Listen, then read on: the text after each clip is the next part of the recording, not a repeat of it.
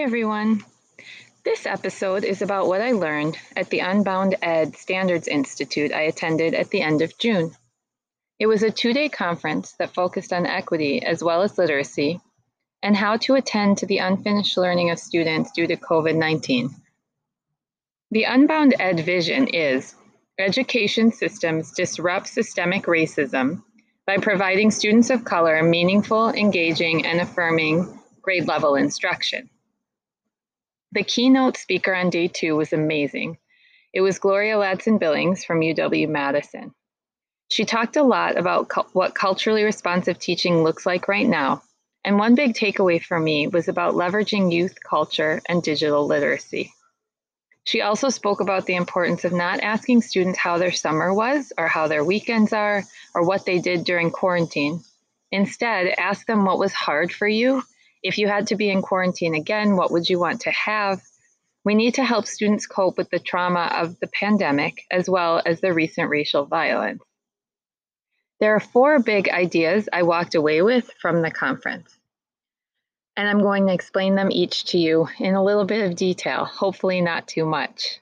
The first one a systemic phonics program is needed every day in grades K through 5 and especially in K2.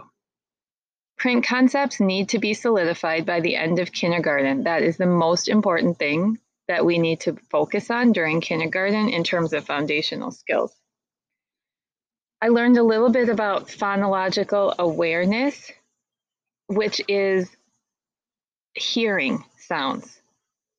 So there are syllable division, onset and rime, and phonemic awareness are things that kids can do while they're lining up with songs and poems and rhymes. And those phonological awareness must be made solid in K2. There was talk about consider considering adding foundational skills block to third grade and thinking about automaticity and fluency and how that needs to be taught explicitly all the way through fifth grade. According to the Institute, all teachers should be doing phonics and phonological awareness every day, K2, in a systematic way. Fluency is just three to five minutes of practice a day. Again, focused on automaticity, accuracy, and expression, and that's all the way through fifth grade. I learned that teaching phonics is a matter of equity because all students need it. So even if in kindergarten or first or second grade we have advanced students, they still need aspects of phonics, and so it is a matter of equity.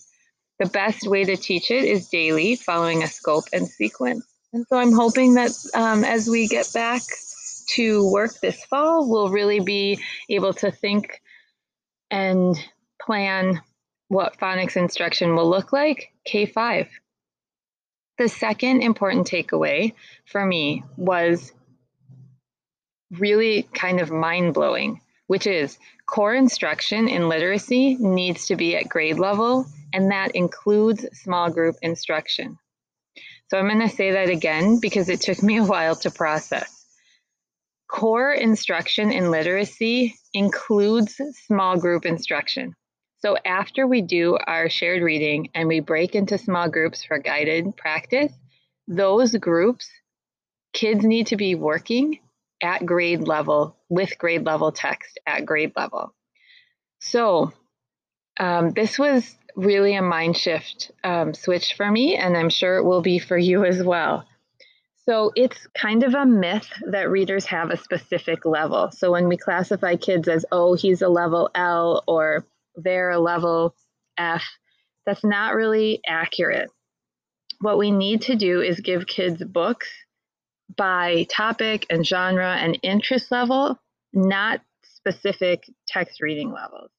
We want to give them books on topics that they know or care about, and we want to push them. So we would be scaffolding instruction for them if they're not reading um, fluently at grade level we would still be instructing using text at grade level. So that tier one small group instruction really needs to be on topics that kids are interested at grade level. And small group instruction is tier one. So that was a really big takeaway for me and something I'm looking forward to talking with you all more about as we get closer to fall.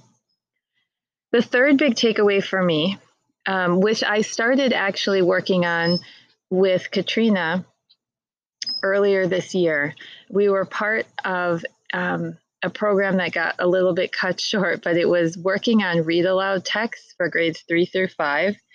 And this is about how we choose text. And what I learned, again, relearned, was that choosing text really matters.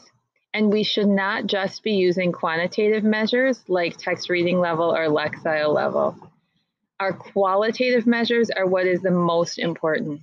And even most important, really, is to read the text first. That's considered an equity move.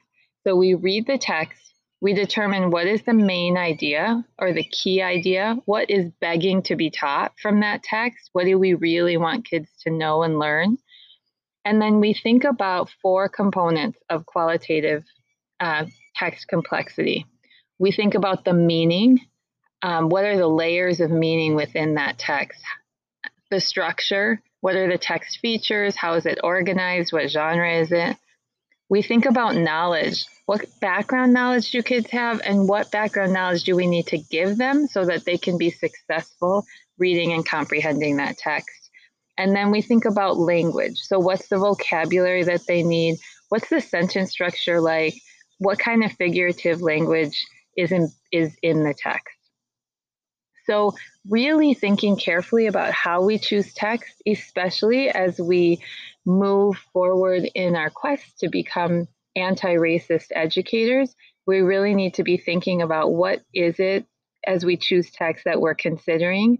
And again, thinking about grade level and above so that we're giving kids um, a strong foundation with vocabulary, with um, word choice and structure and knowledge and meaning around text.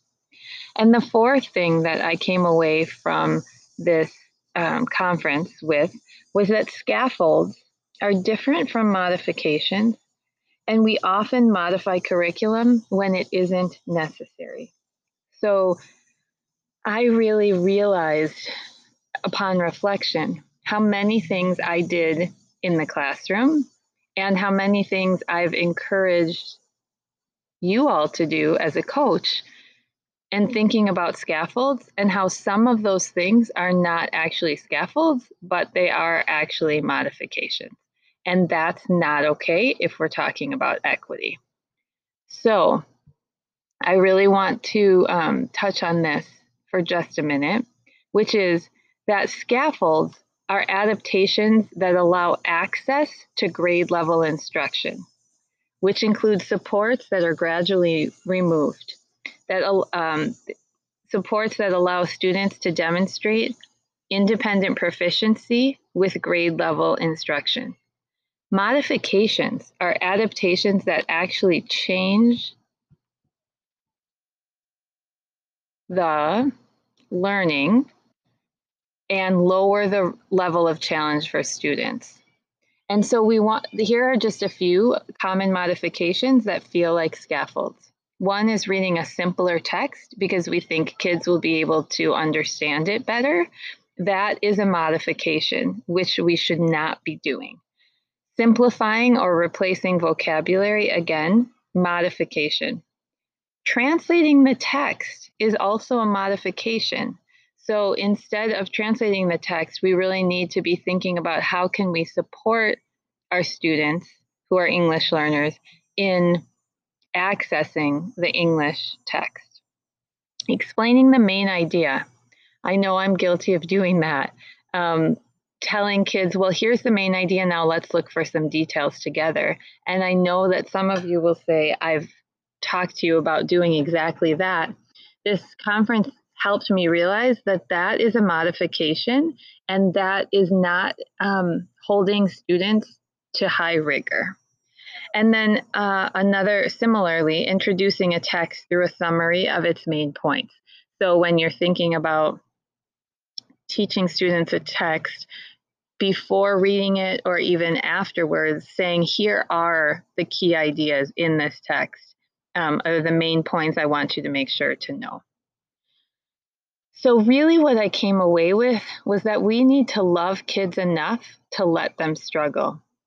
These ideas are really all about equity, providing needed instruction to all our students and thinking about not where they are now and instructing them there, but where they need to be and instructing them there, which is grade level. It's about raising our expectations for all students and not assuming what they're capable of based on our own bias. I'm really looking forward to talking all of these ideas through with you when we come back for professional development at the end of August. Thanks for listening.